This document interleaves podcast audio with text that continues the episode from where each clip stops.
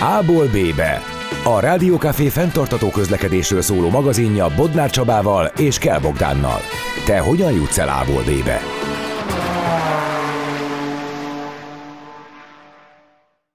Sziasztok, sok szeretettel köszöntöm a hallgatókat. Ez az A-ból B-be a Rádió Café 98 városi közlekedéssel foglalkozó magazin műsora, és ebben az adásban hát a mozgássérültek közlekedésével, főleg budapesti közlekedésével fogunk foglalkozni. Ez egy nagyon tág terület, ezért van két vendégünk is a stúdióban. Az egyik Fördős Hódi Erzsébet, aki rehabilitációs szakmérnök, de egyébként építész. Szia, üdvözöllek a műsorban. Szervusztok. A másik pedig Tóth Zoltán, aki tapasztalati szakértő. Zoli, téged is üdvözöllek. Sziasztok, üdvözlök Üdvözlök mindenkit! Zolival mi már nagyon régóta ismerjük egymást, úgyhogy nem volt kérdés, hogy amikor ez a téma fölmerült, akkor kinek kell nekem telefonálnom, és hát egyrészt köszönöm, hogy ilyen hamar be tudtatok jönni, és tudunk erről a témáról beszélni. Másrészt viszont nem nagyon húznám itt mindenféle mesével a dolgokat, hanem rögtön belekez, belekérdeznék abba, hogy ha az elmúlt tíz évet kell nézni budapesti közlekedés tekintetében, akkor milyen pozitív változások történtek az akadálymentesített közlekedés témakörében, és szerintem Zoli, te ezt, hát hogy mondjam, saját tapasztalat alapján elég jól el tudod mesélni. Így van, először is köszönöm szépen a meghívást, örülök, hogy itt lehetek. Igen, az elmúlt tíz évben én azt gondolom, hogy a pozitív részlege az kifejezetten a villamosokkal kapcsolatos. Én ezt mindenképpen pozitívnak ítélem, illetve éltem meg. Legfőképpen a 4-es 6-os villamos, illetve az 1-es villamosnak a szinte teljes akadálymentesítése. Ugye ez a két villamos eléggé nagy területet foglal önmagában, Innentől kezdve a kerekes székeseknek, illetve mopednek, vagy bármilyen segédeszközt használó embereknek a közlekedését ez eléggé komoly szinten pozitív irányban tudta elvinni. Úgyhogy a villamosoknak a fejlődése és a, a kibővítése, ezek, ezek kifejezetten jó dolgok voltak, illetve én bízom benne, hogy a továbbiakban is ezek változatlanul fejlődni fognak. Hát ugye azt tudjuk, hogy már jön a következő adag spanyol villamos Budapestre. Így van. Úgyhogy ezek szerint ez egy jó irány, amit igen, ez egy jó irány. Régebben egyébként a CAF-KAF, aki hogy nevezi, teszteltük is egyébként kifejezetten kerekes székes, illetve mopedes szempontból, és javító jellegű szándékok, illetve javítással éltünk nagyon sok esetben a BKK felé például, ez alatt azt értem, hogy ahol például a mozgássérült bejárata volt a villamosnak, magát a kapaszkodót konkrétan a, belerakták úgymond az út kellős közepébe, és ezáltal nagyon-nagyon nehéz volt kerekes székel, vagy mopeddel, vagy rolátorral, vagy bottal úgy bemenni, hogy közben mondjuk utasforgalom is van természetesen közötte. Ennek az áthelyezését javasoltuk, illetve a, például a 4-es 6-os vonalán, amikor ki vannak ugye jelölve, fel vannak festve a, a kifejezett mozgássérült felszálló helyek, ott abban az esetben a peron és a villamos közötti szintkülönbségek, illetve távolságok miatt belet, belet iktatva egy, egy picike kis toldása a villamosnak a felüljárójába, vagy feljárójába, patkájához, ez ugye azért fontos, mert amikor mi székkel, kerekes székkel, vagy legyen az elektromos, vagy mechanikus, vagy rollátorral megyünk, nagyon nagy esélye van a kiskeréknek beszorulni e közé, a két luk közé, úgymond, és onnantól kezdve ez eléggé balesetveszélyes, mert tegyük fel, hogyha mondjuk a villamos vezető valamilyen oknál fogva nem vesz észre, hogy mi oda beszorultunk és elindul, akkor értelemszerűen magával tud minket rántani. Ezt elkerülvén megoldották ezt viszonylag jól, nem tökéletes, használható. Jó, a villamosokra szerintem visszatérünk még, mert ott azért van az emberben még sok-sok kérdés. Igen. De mi az, amit, akkor mondjuk egy ellenpéldát, mi az, ami még abszolút problémás, és nem láttátok, hogy jelentősen javult volna az utóbbi időszakban? Szerintem egy nagyon kardinális negatív kérdéskör az a hév. Hév az semmilyen szinten nem használható kerekesszékkel, semmilyen olyan eszközzel, ami, ami számunkra releváns, és napi szinten használjuk egész egyszerűen a hévet egyáltalán nem tudjuk használni. És ez, én, én úgy látom, hogy ennek jelen pillanatban nem is igazán van olyan fejlődési intervallum, ami azt mutatná, hogy, hogy szeretnék ezt megoldani. Hiszen azt látjuk, hogy ugye a jelenlegi hév állományt próbálják restaurálni, felújítani, ami önmagában véve a kialakítás és tervezéséből fakadóan nem igazán alkalmas kerekesszékes használatra. Illetve hát ugye ott van egy ilyen probléma, hogy a hév vonalak átkerültek a MÁV üzemeltetésébe. Pontosan, így van, így van. Az ugye nektek egy külön kihívás, hogy akkor most még egy közlekedési szervezettel ö, kapcsolatba kell lépni. tartani, Így van, pontosan. Ö, és kerestek ők titeket, amikor mondjuk az van, hogy restaurálni kell egy hévet, és azt mondják, hogy jó, hát minden hév ajtónak a közepén ott van egy kapaszkodó, az ugye azonnal leszűkíti a lehetőségeket, plusz ugye a peron magassága szintén. Tehát kerestek titeket azzal, hogy adjatok tanácsokat az ügybe, hogy, hogy lehetne ezt valami olyan költséghatékony módon megoldani, ami belefér egy ilyen felújítási keretbe? Személy szerint minket nem, viszont tudomásunk van arról, hogy az Országos Szövetség, a MEOS, ö, ő kapcsolatban van magával a MÁV-val, és tudjuk azt, hogy tárgyalások folynak, javító jellegű szándékos, illetve a- a MEUS részéről ö, olyan tapasztalatok és megfelelő irányú ö, dolgokat, javaslatokat tettek már a MÁV felé, hogy hogyan lehetne ezt megoldani. Ö, én annyit mondanék, nem szeretnék nyilvánvalóan a MEOS ö, szemszögéből nyilatkozni, és nem is áll módonban. Nem gondolnám azt, hogy ez egy egy-két éven belül megoldódó dolog lesz. Mik a javaslatok, vagy hát hogy, hogy lehet ezt megoldani? Tehát, hogyha ha, ha megkérdezitek, akkor mit mondanátok, hogy dobjuk ki az összes régi hévet, és kell egy vadonatúj szerelvény, mert ezzel már nem lehet mit csinálni. Pontosan. De ha viszont tudjuk, hogy erre mondjuk nincs forrás vagy keret, akkor mégis van-e valamilyen átidaló kompromisszum, vagy ez, ez teljesen halott ügy, hogy a, a, ezekkel a régi Ezekkel a szerelvényekkel, amelyekkel jelenleg közlekedik a hév, ezekkel teljesen esélytelen bármit is kezdeni.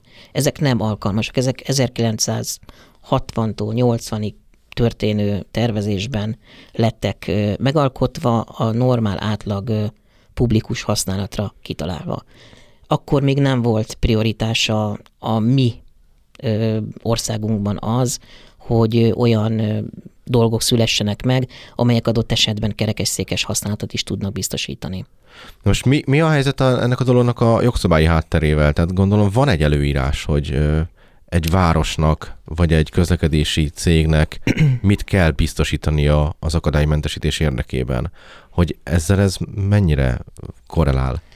Van, nyilvánvaló módon, törekedési irányelvek vannak, amelyeket igyekszik a BKK, BKV és az leányvállalatai tartani.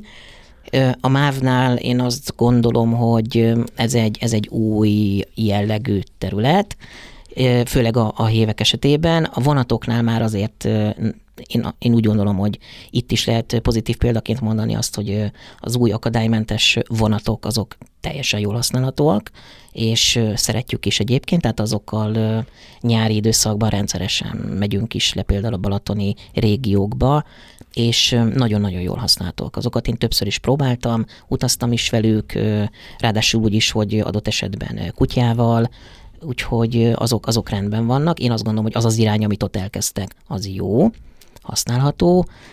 Ugye mi az előbb is említetted nem olyan nagyon régen, hogy frissen került át ugye a hév a MÁV-hoz, ezért ez egy megoldandó feladatkör, amit, amit orvosolni kell, valamit kell vele kezdeni, de jelenleg még nincsen, nincsen erre tudomásom szerint olyan jellegű megoldás, ami kifejezetten például mondjuk azt célozná elő, hogy, hogy esetleg cseréljük ezeket a nagyon régi szerelvényeket.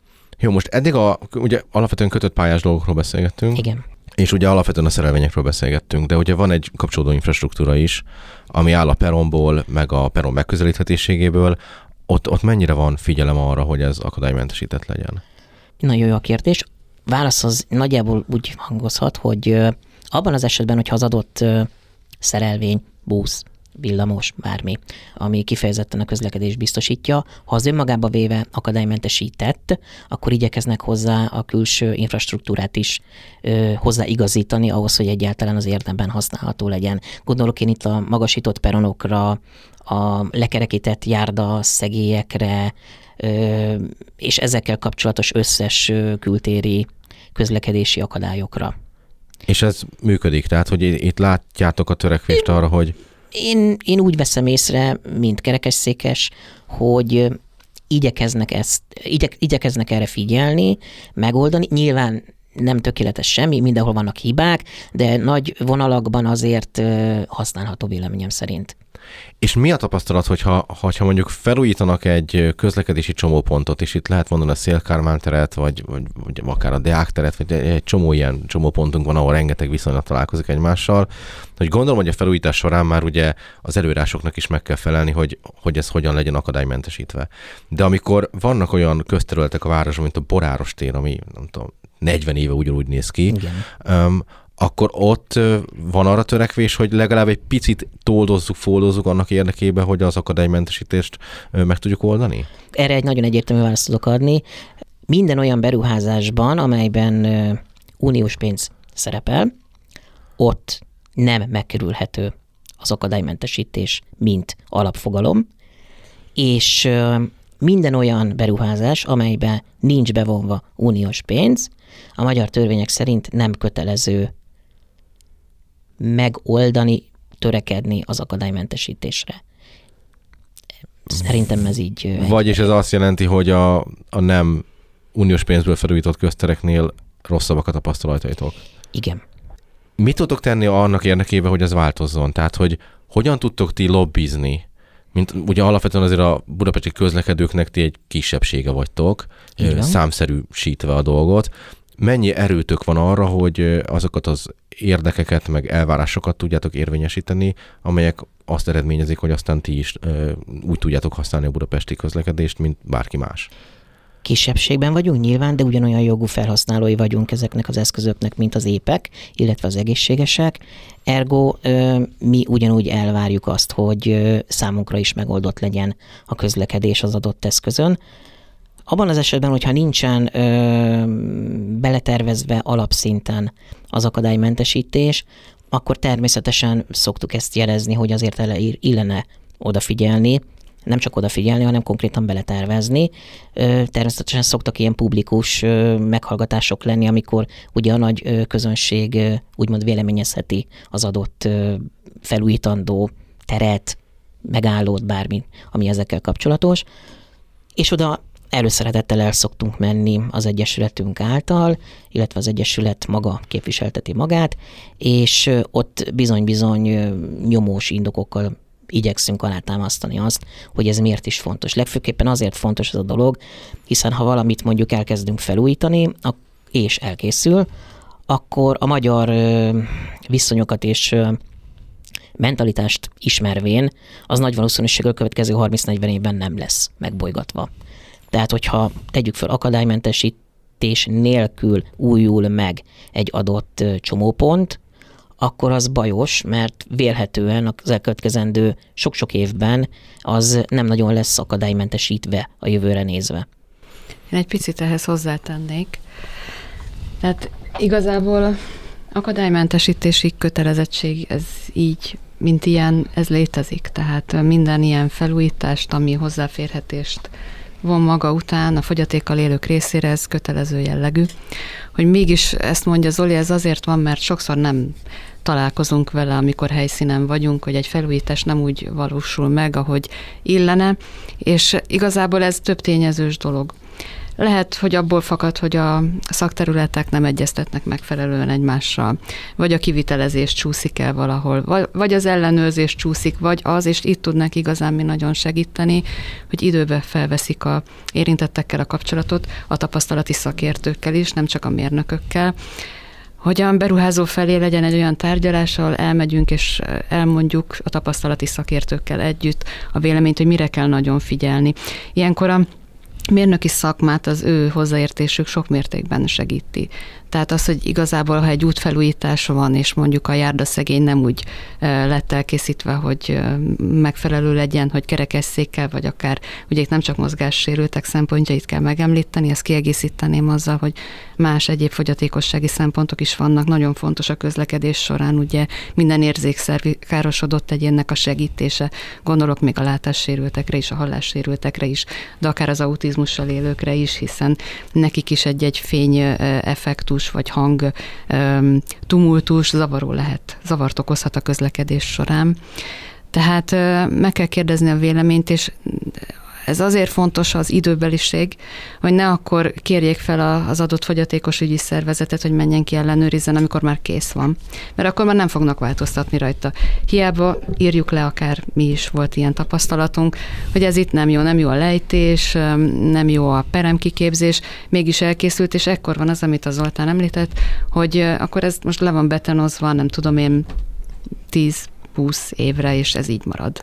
Na de Am- akkor miért van az, hogy mégis csak utólag keresnek meg benneteket? Hát annak mi az értelme egyáltalán, hogyha úgyse változtatnak rajta, akkor, akkor nektek mi a szerepetek, vagy akkor ez csak azért kell, hogy el lehessen mondani, hogy, hogy a, a fogyatékkal élőkkel is egyeztettünk? Igen. Ne, nekem néha van ilyen érzésem azért. Én nem mondom azt, hogy nem találnak meg a tervezési szakaszban is minket, de azért um, ellenpélda is ugyancsak akad. És ez fővárosi, kerületi, állami beruházóktól függ, vagy ez Is. teljesen random? Is. Hát azért szerintem a magasabb szférában jobban keresnek időbe de főleg a kisebb területeken, ami elsősorban lakókörnyezethez kapcsolódik, ott én például nagyobb problémákat érzékelek. Jó, akkor most ezt itt kicsit félbe kell szakítsuk, mert zenét kell biztosítsunk a hallgatóközönségnek, de innen folytatjuk, és jövünk vissza ezzel a témával. Maradjatok velünk! Aki tudja, a szakértő válaszol. Visszatértünk, ez még továbbra is az A-ból B-be a Rádió Café 98 városi közlekedéssel foglalkozó magazin műsora, és továbbra is ugye az akadálymentesített budapesti közlekedésről beszélgetünk. Elhangzott itt az első blogban, hogy a villamos oké, okay, a hév nem oké, okay, illetve beszélgettünk arról, hogy amikor felújítanak közterületeket, akkor hát mennyire tudnak figyelni a felújítást végző állami meg önkormányzati szereplők arra, hogy ez akadálymentes legyen, és akkor mondtátok, hogy ez nem minden esetben ez sikerül. Na most nekem az a kérdés, és ezt szerintem főleg mérnöki szemmel kérdezném, hogy mik azok a legfontosabb dolgok egy bármilyen közterületnél, ami ahhoz kell, hogy egy fogyatékossággal élő személy komfortosan tudja ezt használni, és ne szoruljon külső segítségre. Tehát míg, míg az, a járdaszigély, járdaszegély lesügyeztés azt említetted, de mi van még? Hát igen, ez attól függ, hogy az adott közterület hogy néz ki, tehát milyen tényezői szerepelnek a területen. Tehát a, van a járda, ami Ugye gyalogolni kell tudni rajta, ehhez például a látássérülteknek szükségem van valamilyen vezető elemre. Ez lehet a vezetősáv, nyilván ti is láttátok már nagyon sokszor, ezek a kis hosszúkás, dudoros elemek, és vannak a veszélyjelző elemek, amik az átkelőknél vannak, illetve minden egyéb veszély megjelenítésénél. Tehát ezeknek különböző jelentéstartalmuk van. Tudják, hogy követni lehet őket, vagy meg kell állni, hogy ne tovább, mert különben balesetet fog szenvedni. Természetesen hagyatkoznak a látássérültek közlekedés alatt a, a látásmaradványukra, ha van ilyen nekik, a hallásukat jobban igénybe veszik, illetve segédeszközökkel is élhetnek. Ez lehet egy fehér bot, amit a közlekedésnél ők használnak, vagy segítőkutya. Ugye Zolinál is itt van most az ő segítőkutyája, többfajta segítőkutya létezik, ők mindannyian segíthetnek a fogyatékkal élők részére, hogy közlekedjenek. A látássérülteknél ugye hatványozottan jelentős a szerepük, de nem minden látássérült közlekedik kutyával. Egy-egy nagyobb területnél pedig nagyon fontos aluljárókban, nagyobb területeknél, térségeknél, hogy ne vesszenek el. Tehát ez az irányító funkció, ez, ez köztereken hatványozottan fontos szempont esetükben, hogy kövessék a vonalat, tehát nehogy az legyen, hogy elkeverednek és célirányosan tudjanak menni. Egy mérnöknek a tervezés során ki kell jelölni az akadálymentes útvonalakat, és ennek megfelelően tervezni őket.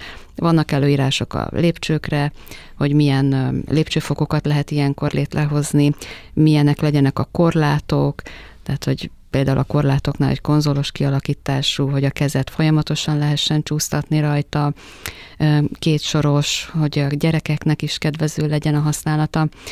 De ez nagyon széles körű, ez az akadálymentesítési szakma, tehát nem csak építészetet érint, hanem tájépítészetet is, elektromos tervezést, gépészeti tervezést, stb. stb. Tehát a koordináció nagyon fontos. Például, hogy a vezetősáv valami történik, ha egy aknafedélen kell átmenni, hogy akkor ott megszakítjuk, nem szakítjuk, rá tudjuk tenni az aknafedélre, hogy a növényzet milyen módon tud esetleg a segítségünkre lenni. A növényzetnél egyébként különösen fontosnak tartom megemlíteni a karbantartást. Tehát elengedhetetlen, és sokszor egyébként ez a probléma a közlekedésnél, hogy lehet, hogy valamit megvalósítanak, de nem tartják megfelelően karba. Az idő múlásával pár év, és a gyökerek áttörik az aszfaltburkolatot, itt-ott hepehupás, és egyszerűen nincsen kijavítva. Emiatt ez különösen problémás lehet, hiszen ez viszont nem jelzik előre. Természetesen a növények gondozása, metszeni kell a fákat, ne lógjanak be az útvonalba. És hát ilyen dolgokra gondolok, azon túl, hogy természetesen vannak a járdaszigetek, vannak az egyéb tájépítészeti elemek, amiket most vagy tudniuk kell használni, vagy nem. Ez is mindig megfontolás kérdése, hogy például egy leülő területhez, egy pihenővezethez szeretnénk oda vezetni őket, vagy nem. Akkor ott a padoknak is olyannak kell lenni, hogy az akadálymentes használatot támogassa. Na most a, ezeket mind értem, és gondolom, hogy ezeket egy gondos és körültekintő tervezéssel úgy is meg lehet tervezni, hogy egyébként esztétikai szempontból egyáltalán nem bántja a téren rendezést is. De hogy mi van például a műemléki környezetben, ahol mondjuk macskaköves az út, és, mm, hát és ez, ez az elvárás. Ez egy nagyon jó. Mert ugye azt gondolom, hogy az Mindig bajunk szép... van a macskakővel. Ez egy kardinális probléma, halmaz. Jó, hát... ezt hogy lehet megoldani? Tehát hogy lehet azt áthidalni, hogy hogy az az elvárás, hogy itt macskaköves legyen a burkolat, mert úgy volt régen, és, és ugyanerre kéne visszajutnunk, de mégis akadálymentes kell legyen. Mm. Erre mi a trükk? Itt boxolni kell a műemlékvédelemmel, Egyszer, és, és reméljük, hogy azért a közös kompromisszum tud születni. Hát ez mindig a helyzettől függ, hogy az útnak például melyik szegmense védett, de ha mondjuk macskaköves útról beszélünk, ami egyébként egy általános használatra sem mondanám feltétlenül üdvösnek. Értem, hogy védett, de azért ezek felújítás után is okozhatnak kihívást mondjuk babakocsinak, tűsarkunak, stb. De most, ha csak az akadálymentesítésre gondolok kizárólagosan, akkor lehet például úgy kialakítani egy sávot, ami már úgy van burkolva, hogy akadálymentes előírásoknak is megfelel, tehát homogén, hézagmentes illesztése, vagy annyi hézaggal, amennyit a jogszabály megenged, a felülete is teljesen sima legyen, ne struktúrált, tehát hogy talpal a vezetőelemek kiválóan követhetőek legyenek, tehát vannak azért módok, amikor ezen lehet segíteni. Ez én is szeretnék akkor egy picit hozzászólni. Erzsébettel, amikor eh, terveket elemzünk, és legfőképpen macskakövekről van szó, akkor még kettőnk között sem szokott eh, mindig eh, összhang lenni. Legfőképpen azért, mert ő, ő hajlandó egyébként ezekben a dolgokban egy picit megengedőbb lenni, én nem. Én ebben eléggé drasztikusan egy oldalt képviselek, mégpedig len azt, hogy engedjük el a Mátyás korabeli macskaköveket, ezek nagyon jók voltak a szekereknek és a különböző patásállatoknak, de ahhoz már egy picit elmúlt ez az időszak, én semmilyen szinten nem szoktam és nem is szeretném engedélyezni sem most, sem a közeljövőben a régi hagyományos macskakőnek a letételét. Jöhetnek itt nekem design elemekkel, meg hogy mennyire szép, meg mennyire összhatásában ö, a múltat próbálja idézni, mondjuk egy ehhez illő ö, tér esetében nem funkcionális semmilyen szinten. Ahogy az előbb Erzsébet említette, nem jó a tűsaroknak, nem jó a babakocsinak, nem jó a lapos talpucipőnek, nem jó a kerekesszéknek, és nem jó az időseknek, és nem jó a botosoknak sem. Nincs értelme, engedjük el. Tökéletesen működnek ehhez már kinézetben abszolút mértékben megfelelő laposított macskakövek, körülbelül egy milliméteres hézakközökkel, amit gyönyörűen le lehet úgy rakni, hogy egy sík fölletet kapjunk, és dizájnban nagyon-nagyon-nagyon hasonló lesz a kinézete, főleg azért, mert ezeket a macskaköveket már tudják anyagában is színezni. Igen, ehhez az akadálymentesítési szempontokat sorolod, ugye vannak más szempontok is, amik ilyenkor ütköznek, és itt az a kérdés, hogy melyik az erősebb, tehát ha a védettség van, akkor hát ez, amit Zoli szeretne, és én abszolút értem, hiszen hát az ő, illetve aki segédeszközt használ, mindig akadályoztatva van a közlekedésébe. Hát ez egy nehéz kérdés, igen. Én ilyenkor mindig szoktam mondani az adott mérnök embernek, hogy üljön bele a székbe. Így van, üljön bele csak egyetlen egy perc erejéig a székembe, vagy bármilyen székbe, és hajtsa végig magát a Mátyás korabeli macskakövön, és utána egészen biztosan a meglévő veseköve is ki fog esni belőle pillanatokon belül műtét Gyakor, Gyakorlatilag tiszta nyereség, nem? Amit Ahogy nem, abszolút, így van, így van. Műtétre se kell elvennie, és simán És már volt, aki beleült és volt, megcsinálta? Volt, volt, és abszolút. utána változott a véleménye? Igen, megértette. Megértette, hogy miről van szó. Ugyanakkor azért az építészmérnökök egy, egy, egy nagyon kedves és aranyos csapat, mert rendkívül hiúak, és nagyon szeretik a, a megrajzolt és elképzelt álmaikat fizikálisan megvalósítatni. Mm, bizonyos esetekben minden áron. Ezekbe szoktam én egy picit belemászni és nem feltétlenül határozott az öröm olyankor. Jó, mi a helyzet a lépcsőkkel? Ugye azért főleg a budai oldal, az szabdalt mindenféle hegyek által, én is ilyen területen lakom, rengeteg lépcsőn tudok közlekedni, akár csak a buszik föl. Igen. Nincs mellette semmilyen rámpa, meg semmi a világon, tehát a közterületi lépcső akadálymentesítés. Létezik ilyen, igen. Hát most, amit te mondasz, az ugye egy adott geometriájú hely a városban, aminek hát megvannak a kötöttségei.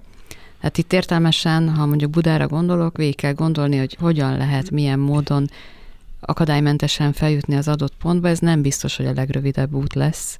Nyilván nem fogunk hegyet, biztos, bont, nem. nem fogunk hegyet bontani azért, hogy megfelelő lépcsők és rámpák jöhessenek ott létre, de ha magára, mint a lépcsőre gondolok, mint szerkezetre, hogy hogy lehet egy lépcső akadálymentes, természetesen vannak szabályai lépcső akadálymentesítésének, nyilván nem a kerekesszékesek használatára, de az idősek, gyermekek, látássérültekre gondolva megvannak ezek a szabályok, hogy például milyen legyen a felülete, hogyan kell megjelölni a fokokat, kontrasztossági szempontból, hogy azok jól láthatóak legyenek, um, hogy ezek a fokok ne legyenek olyanok, hogy beleakadjon a cipőorra, amikor felfelé megyünk, tehát hogy orr nélküliek legyenek, milyen legyen a homloklapja, hát ilyen finomságok vannak. Tehát um, vannak akadálymentes lépcsők, és, és új telepítések esetében, főleg, hogyha akadálymentes útvonalon vannak, akkor biztosítani kell ezeket a kritériumokat. Jó, tehát az a helyzet, hogy akkor a, a lépcső kapcsán van egy csomó előírás, ezt, ezt én értem, ezeket érdemes betartani, illetve hát gondolom kell. kötelező is, és de hogy a rámpák kapcsán is van hogy hasonló nem, előírás, és ez ugyanígy. ilyen dőlésszög, meg szélesség? Igen, igen, hogy hát mind a szélesség, mind a dőlésszög, ott is vannak kiegészítő szerkezetek, kapaszkodó, kerékvető, megvan az is, hogy milyen szintkülönbséget, milyen dőlésszögű rámpával lehet áthidalni, hol kell pihenőket betenni, hogy ne fáradjanak ki. Úgyhogy igen, természetesen ezek le vannak szabályozva.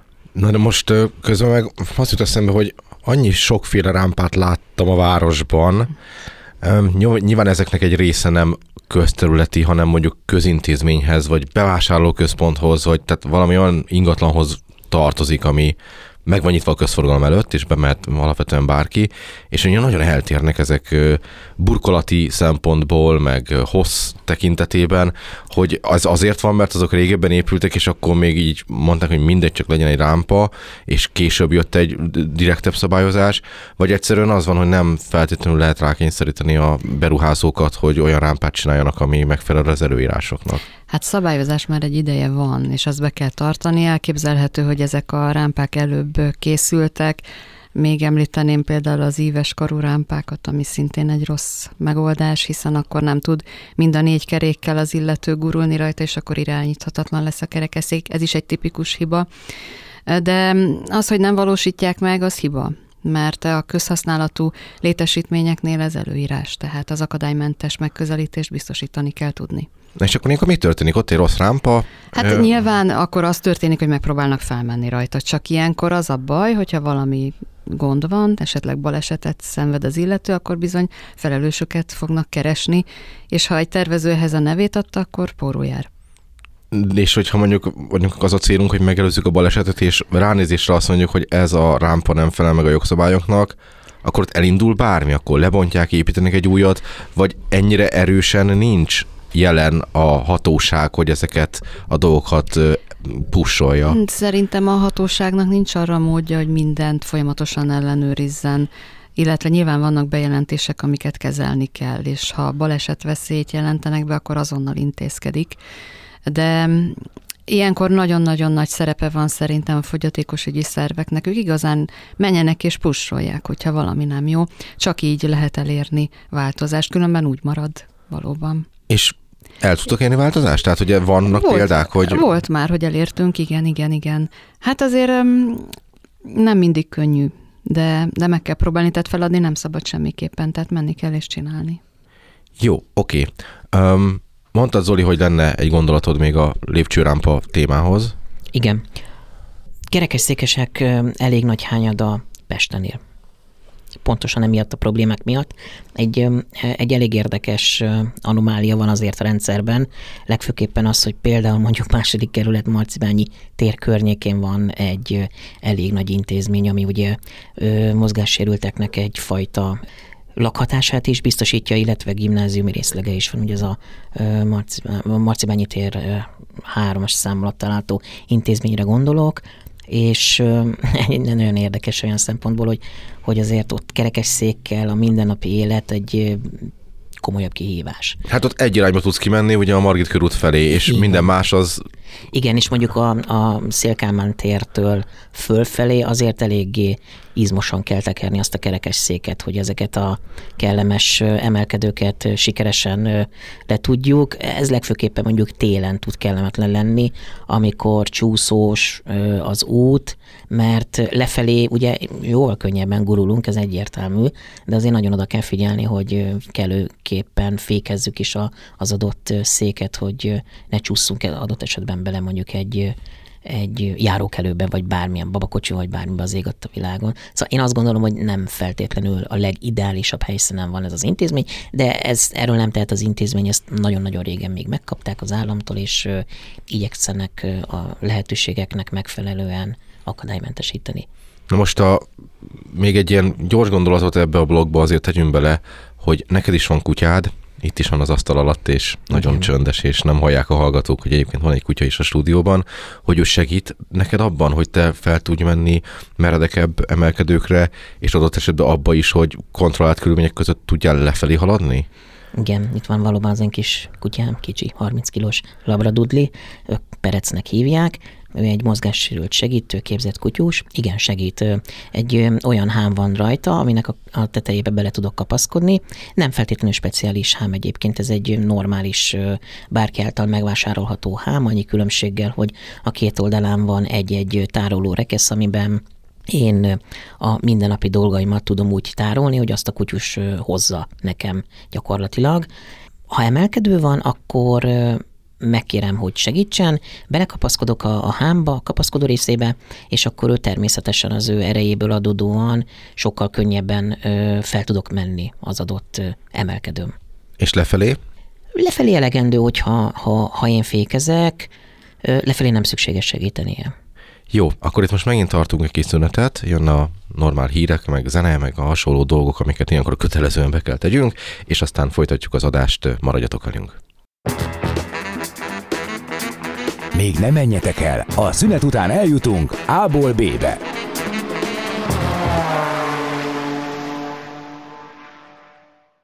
Visszatértünk, ez még mindig az A-ból B-be a Rádió Café 98 városi közlekedéssel foglalkozó magazinműsora, és még mindig az akadálymentes közlekedéssel foglalkozunk.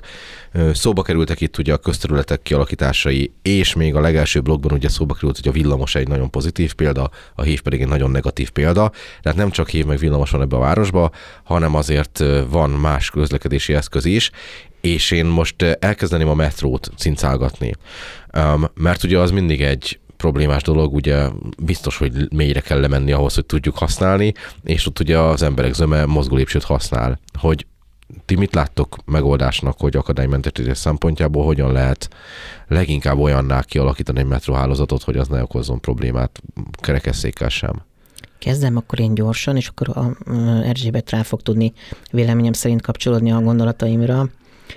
A metró egy nagyon-nagyon speciális és kényes terület, legfőképpen azért, mert akadálymentességi szempontból borzasztóan be van határolva a közművek által. Itt gondolok villany, víz, gáz, optikai kábelek, és a többi, és a többi. És ezek horror pénzekbe kerülnek mondjuk egy, egy adott esetben valamilyen megállónak az akadálymentesítése, hogy megtörténjen, ehhez nélkülözhetetlen bizonyos esetekben az adott közműveknek az arrépakolása. De valamikor ez anyagiakban olyan összeget emésztene fel, hogy egész egyszerűen nem biztos, hogy megvalósítható, és alternatív útvonalakat kell találni. Erre vonatkozóan véleményem szerint jó irányban indult el most ez a dolog. Négyes metró kapcsán Kálvin téri átadónál például személyesen ott voltunk, és és egy úgynevezett mozgó lépcsős liftet létesítettek oda, ami jó, működik, szerintem jól sikerült, és igyekeztek ugye ezt úgy megoldani, hogy alapesetben a felszíni munkálatok, illetve közműveknek a kiváltását ne nagyon kelljen mozgatni, bizerálni, felbontani, és a többi, és a többi.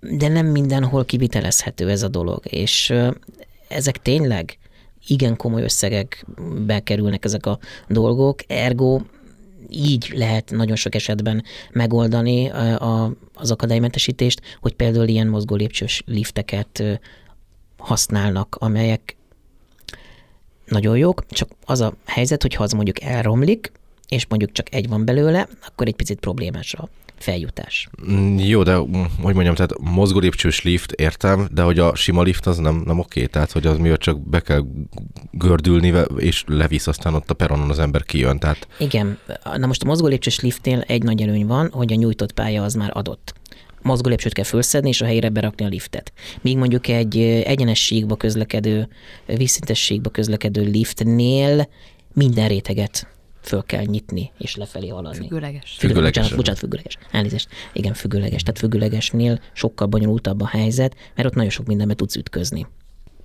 Erzsébetre nézek. Igen, hát így van, ahogy Zoltán mondja, tehát hogyha én azt mondom, hogy mindig mérlegelni kell, hogy lehet, hogy minden megálló akadálymentesítése az irreális elképzelés, bár akadálymentesítési szempontból nyilván nagyon jó lenne. De a fontosabb csomópontokat mindenképpen akadálymentesíteni kell. Egyébként elég abba belegondolni, hogy ez, ha egy helyen nincsen lift vagy ilyen más jellegű megoldás, olyan iszonyatos mértékű kerülőt kell megtenni mondjuk egy kerekesszékes utazónak, ami akár egy órával is meghosszabbíthatja az ő menetidejét, mert vissza kell menni, vagy előre kell menni egy olyan megállóhoz, ahol van akadálymentesítési megoldás, fölmenni a felszére, aztán kapni valami olyan járművet, hogy el tudjon jutni mondjuk a munkahelyére. Igen, de közben meg azért abban nagyon sok szakértő egyetért, hogy a Budapesti Közlekedési Hálózat szövete sűrűségét tekintve világviszonylatban is elég jónak mondható. Igen. És ugye alapvetően a metró az egy belvárosi közlekedési Igen, hát sztori. Van, ahol vagy inkább föld alatti vasútról lehet beszélni, az könnyebb, mert nincs olyan mélyen. Nálunk ilyen csak egy van, a többi metró azért elég mélyen van, tehát itt tényleg olyan mélyen kalandozunk a föld alatt, hogy és tényleg ezek a közművek és egyéb nehézségek fennállnak, amit azért nehéz minden esetben megvalósítani, de én is úgy láttam, hogy azért az erre irányuló törekvések ezek halassan is, de haladnak. Tehát mondhatjuk azt, hogy ahogy elkezdték felújítani a budapesti metróvonalakat, úgy már ezekben a felújításokban szerepet kapott az akadálymentesítés is, mint Igen, követendő, vagy mint... És akkor gyakorlatilag örülhetünk is annak ilyen szempontból, vagy akadálymentesítési szempontból, hogy előbb ugye a kettes metrót, most meg a hármas metrót is felújítják, és akkor gyakorlatilag kiküszöbölnek olyan évtizedes problémákat akadálymentesítési ez szempontból. Így van. Egyébként hát nyilván, ha hozzányúlnak ehhez a területhez, ez, ez teljes körű kell, hogy legyen. De igen. Jó, tehát ilyen szempontból metró szempontból akkor nem állunk túl rosszul. Tehát nincs az, hogy, a, hogy semmilyen körülmények között nem tudják használni a, a mozgáskorlátozottak a, a metrót, hanem azért... Bizonyos részeit Igen, tehát hogy vannak hogy olyan szakaszok, amik már teljesen jól használhatóak. Hadd mondjuk erre egy gyors példát, és akkor talán szemléltetni lehet azt, hogy Magyarországon mennyire állunk jól vagy rosszul metró akadálymentesítési szempontból. Nálunk jóval távolabbi régióban, New Yorkba például, akik már ezelőtt 40-50 évvel elkezdték olyan szempontból gondolkodni, hogy, hogy kerekesszékkel is lehessen használni metrót. Én voltam ki New Yorkban, és kifejezetten sokat metroztam. Még a New Yorki viszonylatban vonatkozóan is kifejezetten van egy úgynevezett handicap map, ami annyit jelent, hogy meg vannak jelölve a térképen azok az állomások, ahol garantáltan fel tudsz jönni kerekes székkel, de ez nem minden megálló. Tehát ott is, ahol keményen figyelnek erre, és gyakorlatilag alaptörvényi szinten be van vésve az, hogy már pedig, ha bármit is építünk és, és létrehozunk, az teljesen alapvető, hogy úgynevezett universal designban próbáljuk ezt megoldani, egyetemesen tervezett, tehát hogy próbáljuk figyelni az összfogyatékossági csoportra egyaránt. Még nekik is komoly kihívás lett volna azt megoldani, hogy minden egyes megállót akadálymentesítsenek, hanem ők is egy ilyen négy-öt megállónként próbálnak akadálymentesítést megalkotni, létrehozni, vagy megcsinálni, és ezáltal, ha ezt a perspektívát nézzük, akkor én azt gondolom, hogy, hogy nem állunk rosszul azért, és valóban, hogy az előbb említetted, azért össztekintetben a budapesti közlekedés akadálymentességi szempontból nem rossz. Viszont Annyira. mondtad ezt a térképet. Ez van itthon is? Létezik egy, egy térkép a budapesti közlekedési nehézségekkel küzdő userek számára, hogy tervezzenek útvonalat? Tehát, hogyha mondjuk Budáról át akar menni Pestre, akkor és ő kerekesszékes, akkor van egy alkalmazás, vagy legalább egy papíralapú valami, amin keresztül ő ki tudja találni, mi neki az optimális útvonal? Van ugye a BKK-nak egy ilyen út, útvonaltervezője, amelyben egyértelműen fel vannak tüntetve az akadálymentes járművek, nem akarom sorolni a különböző részeit, busz, villamos, stb. És azokban egyértelműen fel vannak azok a metro megállók is, emlékeim szerint jelölve, amelyeknél már megoldott például a lifttel való fel vagy lejutás. Igen. Igen. De hogy az, az még nincsen, hogy bekapcsolom, hogy én akadálymentesített módon szeretnék közlekedni innen ide, és kapok egy útvonalat, ami a leginkább optimális. Folyamatosan fejlesztik ezt az applikációt, és előszeretettel használják a látássérültek. Bevallom neked az őszintét, hogy nem néztem most rá erre az applikációra egy, egy, egy-két hónapja, ezért nem merném most azt neked mondani, hogy igen vagy nem, és butaságot sem szeretnék ezzel kapcsolatban mondani. Én azt gondolom, hogy az applikáció nagyon jó irányban ö, indult el, arra vonatkozóan, hogy kifejezetten akadálymentességi kritériumokat figyelembe véve tudjál magadnak egy útvonalat úgy tervezni, hogy hogy érint, használni tudsz olyan eszközöket, közlekedési eszközöket, amelyekkel el fogsz tudni jutni A-ból B-be. Jó. Én, a, bocsánat, igen? egy olyan kiegészítést tennék hozzá, hogy az applikáció azonban nem minden, tehát ehhez kiegészítő akadálymentes megoldások is szükségesek, amiben viszont biztosan van elmaradás. Tehát az, hogyha helyzet van, tehát nem elég közzétenni ezt a honlapon, hogy XY utcába felújítás van, fel van törve az út, tehát mondjuk egy látássérültnek ez a betanult útvonalán van, akkor ő ez igencsak meg van lőve, amikor leszáll, és hirtelen nem tudja, hogy hogy találja meg akkor a kerülő útvonalat. Persze lehet kérdezni, éppen van ott valaki, és hajlandó foglalkozni az illetővel, akkor segít de nem találja meg például a pótlóbusznak a megállóját. Ilyenkor a hangos bemondón kellene tájékoztatni, és minden egyéb platformon még, vagy valamilyen olyan szolgáltatást létrehozni, hogy, hogy hiba bejelentő bármi, és akkor ő ezt tudja hallgatni, hogy merre menjél. Tehát ez, ez viszont percre pontosan kellene, hogy működjön. Illetve, ami még nagyon kardinális, és nagyon-nagyon rosszul állunk benne viszont, hogyha adott esetben akadálymentesített az adott megálló le- és feljutás szempontjából, nagyon sokszor előfordul az, hogy lifttel kellene lejutni, viszont maga a lift az nem működik. És ez azért szokott problémás lenni, mert a lifteket a magyar kusza jogszabályi rendszereknek hála nem feltétlenül biztos, hogy a BKK üzemelteti. Mert lehet, hogy azt éppen adott esetben a MÁV üzemelteti, vagy a közút üzemelteti, most mondtam ilyen extrém példákat, és nagyon sok esetben hiába jelent vetjük mi be, a mondjuk a BKK-nak, vagy a BKV-nak, vagy valamilyen alvállalkozójának az adott hibát, nekik ezeket tovább kell úgymond küldeni hibaként, és itt mivel nagyon-nagyon sok szálon tud tovább menni az a dolog, hogy már pedig azt a liftet valóban meg kéne javítani, mert nem működik, és ezáltal az adott akadálymentes megálló használhatatlan, Ez, ez bizony van, amikor egy-két hónapba is beletelik, és ez nagyon bosszantó tud lenni. Ez a keleti pályaudvar környékén folyamatos probléma egyébként. És erre mi, mi a megoldás? gondoltatok ki? Én, Kéne én egy ernyőszervezetet létrehozni, ami az egészért felelős, és megvannak a drótjai annak érdekében, hogy ezt igen, hogyha lenne egyetlen egy olyan ö, cég, aki semmi másért nem felel, csak azokért, hogy az összes ö, közterületen működő lift, ami akadálymentesített dolgot érint, megállót érint, azok valóban üzemszerűen működnek és használhatóak, és ezeket figyelik, és adott esetben, ha valamelyik elromlik, akkor az bizony adott időn belül illik javítani. E, ha ez lenne, akkor ez egy nagyon üdvözítő dolog lenne. Ebben sokkal jobban áll például New York, mert ott nem volt olyan eset, hogy bármikor is, én két, három hétig voltam kint, és minden nap közlekedtem nagyon-nagyon-nagyon sok megállóban, és soha nem találkoztam olyannal, hogy mondjuk egy lift nem működött volna, vagy ha ne Isten volt is olyan, akkor mondták, hogy ott van a B változat, menjek el jobbra, meg egy kicsit előre, aztán balra, és azzal a lifttel ugyanúgy fel tudok jutni. Itt Magyarországon ez nem megoldott. Tehát örülünk, hogyha egy liftet csinálnak, de én... annak akkor illene működnie Pontosan, mindig. így van. Értem. Jó, nyergeljünk át a buszokra.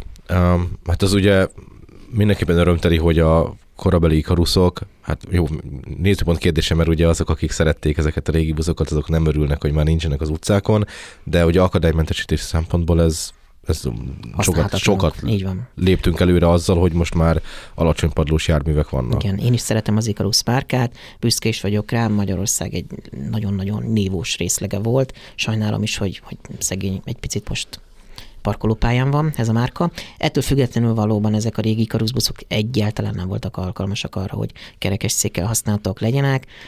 És ugye itt a fővárosnak a, a buszbeszerzéseiben mi több alkalommal is felmérésben részt vettünk. Ez alatt azt kell érteni, hogy azért eléggé ágazó a buszállomány. Mind márkaügyileg, mind pedig, mind pedig életkorban is, és igyekeznek nyilvánvalóan ö, alacsony padlós buszokat ö, beszerezni. Most aki érintett ebben Fanhul, Volvo, Mercedes, Citaro, stb. stb. sorolhatnám ezeket a dolgokat. Az a baj, hogy hogy mindegyik akadálymentesített a maga módján, de soha nincsen egy egységes összkép. Tehát ha fan hull akkor annak vagy mechanikus lehajtható rámpája van, vagy elektromosan kinyíló rámpája van, és akkor most lehet azon idézőjelben imádkozni, hogy az adott buszjáraton, az adott gépjárműnek mondjuk az elektromos rámpája, az most működik, vagy nem működik. És ami állandó probléma szokott még lenni a buszok esetében, hogy van-e az a bizonyos kampó a buszvezetőnél, vagy nincs, amivel a lehajtható fizikális rámpát lehajtja, ugye a padlóból kihajtja, és azon tudunk mi úgymond felgurulni, nagyon sok alkalommal tapasztaltuk azt, hogy egész egyszerűen nem volt a buszban benne ez a, ez a körülbelül 1000-2000 forintot érő fémpálcika. Tehát a probléma alapvetően az, hogy egyrészt ugye a buszok különböznek, és ezért nincs egy egységes megoldás, de abból a szempontból azért egységes, hogy középső ajtó? Abból, abból egységes, hiszen hála jó Istennek, ezek a buszok az Európai Unióból vannak beszerezve, még hogyha 8-10 éves levetett fanhulokra is gondolunk, azért ők már évekkel ezelőtt úgy alkották meg ezeket a járműveket, hogy akadálymentesítésre igenis odafigyeltek. Igen, a középső ajtó az túlnyomó részt erre van dedikálva, hiszen ott ketté nyíló, nagyobb, szélesebb átjárók vannak, illetve bejáratok vannak a buszon, azokat fog, szoktuk tudni használni, igen. És akkor ezeknél a középső ajtóknál szoktak lenni vagy elektronikusan működő, vagy pedig manuális rámpák. Így van, így van. Amikre ugye föl lehet gurulni, gurulni igen, és igen. le lehet gurulni. És ugye amint el a buszra, akkor is ott egy nagyobb tér van rögtön az ajtó mögött, ahol van lehetőség fixen meg, megülni, vagy megállni. A... Igen, és e, e, nagyon szeretném itt megragadni azt az alkalmat, hogy minden mozgássérült felhasználónak, sorstársamnak a figyelmébe ajánljam azt, hogy ez a biztonsági öv az nem véletlenül van odarakva.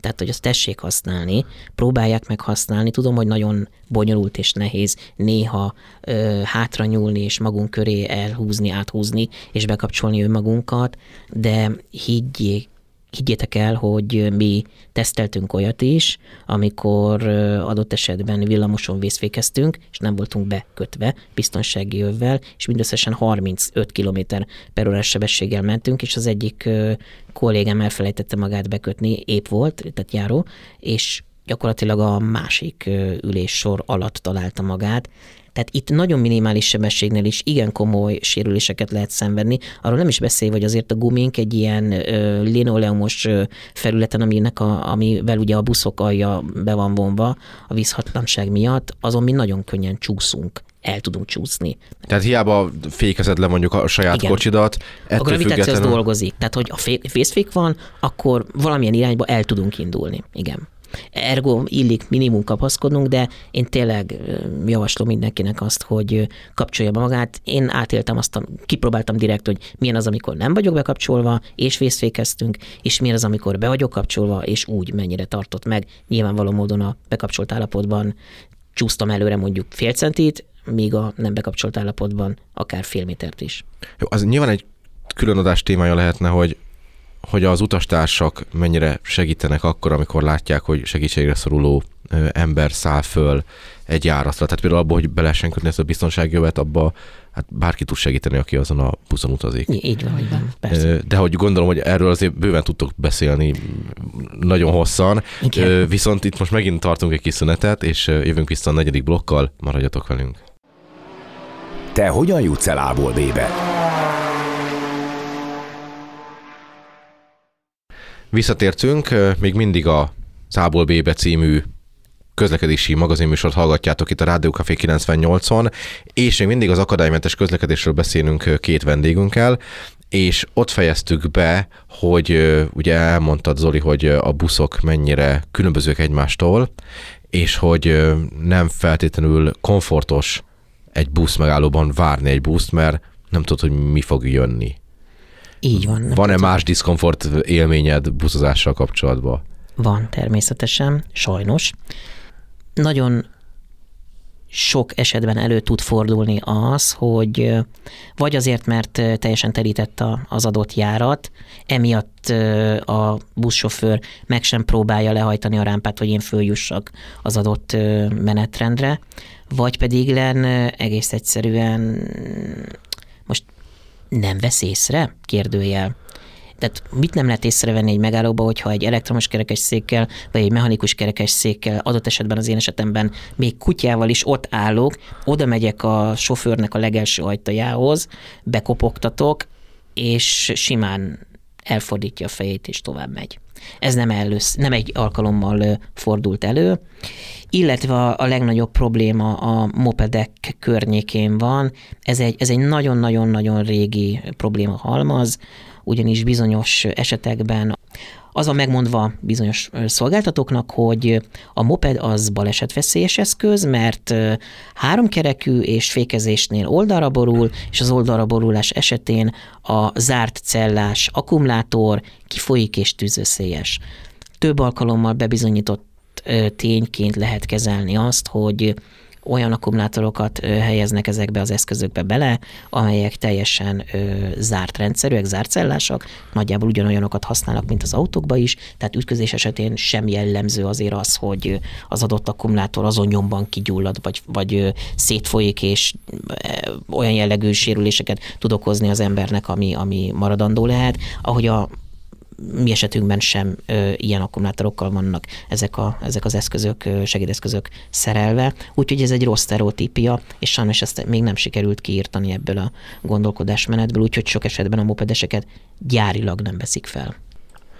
Jó, tehát előfordult, hogy gyakorlatilag mondjuk egyszerűen ott hagytak a megállóban. Igen. Most ilyenkor ti mit csináltok?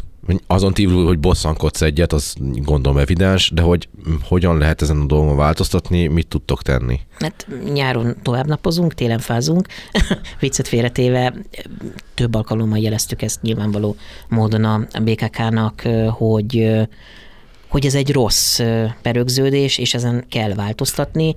A BKK megpróbált ezen változtatni, és az alvállalkozóinak egy olyan belső szabályzatot alkotni, amelynek a segítségével ezek a dolgok elkerülhetőek.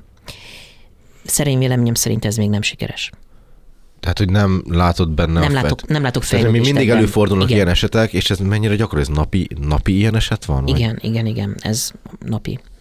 Aha. Sőt, nem csak a mopeddel vannak ilyen jellegű problémák, hanem bizonyos esetekben utcai nagy elektromos kerekesszékes esetben is azt mondják a buszsofőrök, hogy ezzel a járművel, ezzel a segédeszközzel te nem közlekedhetsz az adott buszon, ez nem igaz.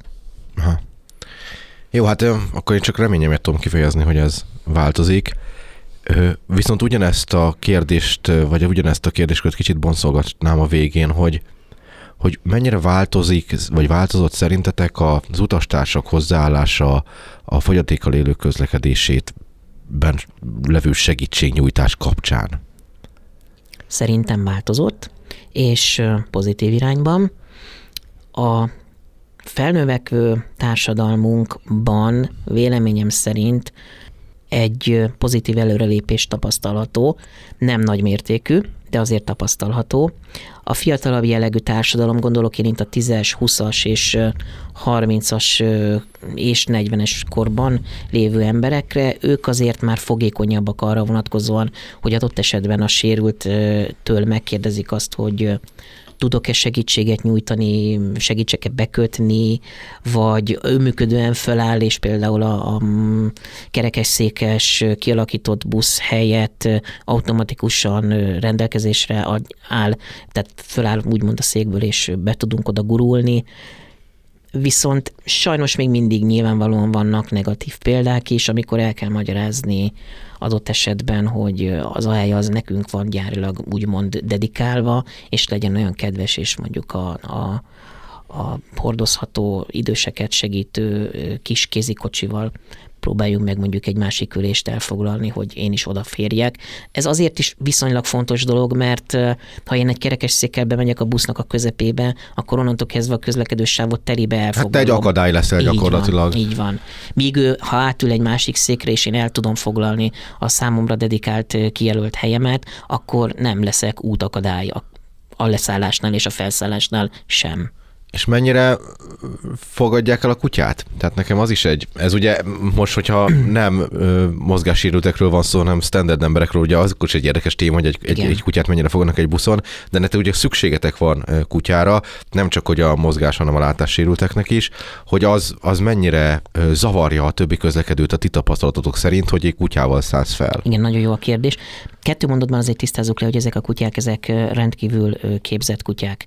Lehet ez mozgássérült segítő, terápiás kutya, vakvezető, stb. stb. Tehát nagyon sokféle változata van a segítő kutyáknak.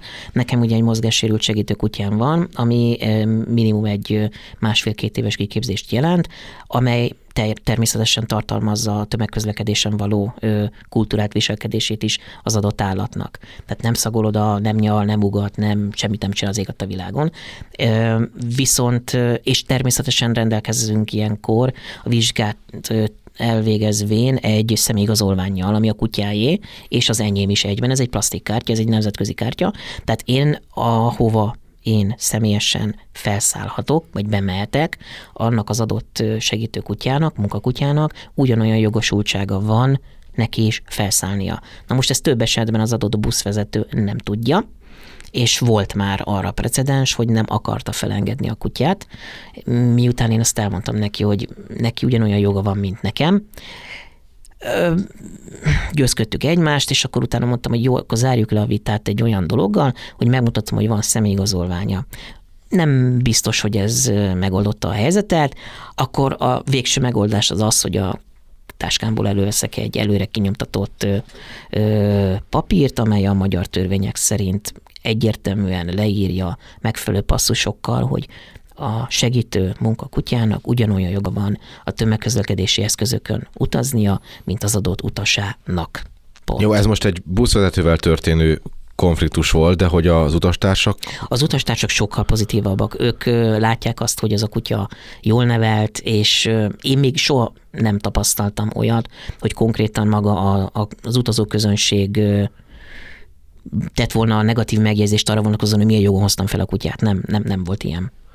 Na most, hogy, ugye, nekem van, nagyon úgy érzem, hogy ezek a konfliktusok, vagy ellentétek, ezek főként abból fakadnak, hogy a közlekedésben résztvevő operatív emberek, mint amilyen egy buszvezető vagy egy diszpécser vagy akárki, ők nincsenek megfelelőképpen tájékoztatva arról, hogy a jelenlegi jogszabályok és um, irányelvek azok a fogyatékkal élő közlekedésével kapcsolatban mit tartalmaznak. Ti mit tudtok tenni annak érdekében, hogy ez változzon? Tehát ilyen edukációs találkozások, vagy olyan tréningek, vagy bármilyen csapatépítő, vagy nem tudom, hogy, hogy hogyan fogalmazzam meg, de hogy van-e bármilyen kommunikáció köztetek, nem a vezetésével egy ilyen közlekedés társaságnak, hanem a konkrét munkavállalókkal. Igen, volt már erre példa, tehát mi tartottunk érzékenyítő tréningeket, közlekedésben résztvevő emberkéknek is, jegyellenőröknek, műszaki embereknek, és ez abból áll, hogy illetve, tapaszt... busz, bocsánat, buszvezetőknek Igen. is. Tehát mindenkinek Igen, szinte. tehát tapasztalati úton próbáljuk rávezetni arra őket, hogy egy adott sérültséggel milyen a közlekedés.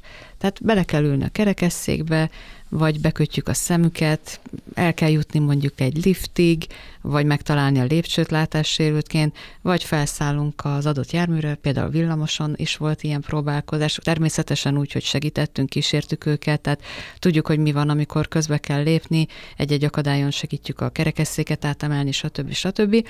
És mondjuk leszálltunk egy megállónál, és ott volt a rámpa, ami mondjuk nem volt feltétlenül szabályos kialakítású, de egyébként hozzá kell tegyem, hogy azért a szabályos kialakítású rámpa sem olyan egyszerű kerekesszékből, teljesen tapasztalatlanul végig menni rajta. Úgyhogy igen, ezek jó kis és érdekes feladatok, és én azt kell, hogy mondjam, hogy azért nagyon sokan érdeklődnek. Egy kicsit vannak a bátortalanabbak, akik úgy érzik, hogy talán az egójuk sérül, hogyha beülnek, és akkor jó, mi van, ha nem vagyok elég erős, de aztán rájönnek, hogy tulajdonképpen nincs ebbe semmi. Tehát Jó, bele... hát nem egy challenge-et kell ebbe látni, hanem ugye egy... Akár challenge-et is láthatnak benne, De hogy egy ez motiválja hogy, hogy magukévá tegyék azt az, azt az életérzést, hogy milyen nagyon rövid ideig beleképzelnie magukat a mi helyzetünkbe, hogy, hogy egy, egy nagyon egyszerű egyes villamosra való felszállás az adott peronról mennyire bonyolult vagy nem bonyolult. És sok esetben a pozitív, egyébként nagyon pozitív ezeknek a, az érzékenyítő tréningeknek a végeredménye, mert mai napig találkozunk például az egyes villamoson olyan villamosvezetővel, aki integet már a, a, a székéből, hogy, hogy újra lát engem, és, és egy pillanatra ki is nyitja az ajtót, és odaszól, hogy emlékszel még, amikor, amikor kerekesszékkel én is próbáltam fölmenni, és tényleg nagyon, én azt gondolom, hogy ezek nagyon fontos dolgok, mind edukációs, mind pedig tapasztalási szempontból. Na most a, egyébként az egyes villamosra felszállni kerekesszékkel az nem pont az egyik leg egyszerű feladat? Vagy, vagy, vagy az csak így kívülről tűnik nekem annak, hogy én ugye sose próbáltam ezt kerekesszékkel, hogy lehet, hogy nem is tudnám megcsinálni elsőre? Tehát, hogy ez az a... Nem tudnád megcsinálni nagy valószínűséggel elsőre, legfőképpen azért, mert egy minimális technikát el kell tudni sajátítani, ez pedig a kerekesszék első kiskerekének a kiemelése, levegőben tartása, és két hátsó keréken való gurulás előre, és utána, amikor már a kiskerék túlhaladt a virtuális szakadéknak a vonalán, akkor abba a peron a utáni villamos ö, szintjének a ráhelyezése. Zoli arra utal, hogy nem illeszkedik tökéletesen Igen, ugye a peron és van. a járműnek a széle, ez ugye a geometriából is kanyar van benne, stb. stb.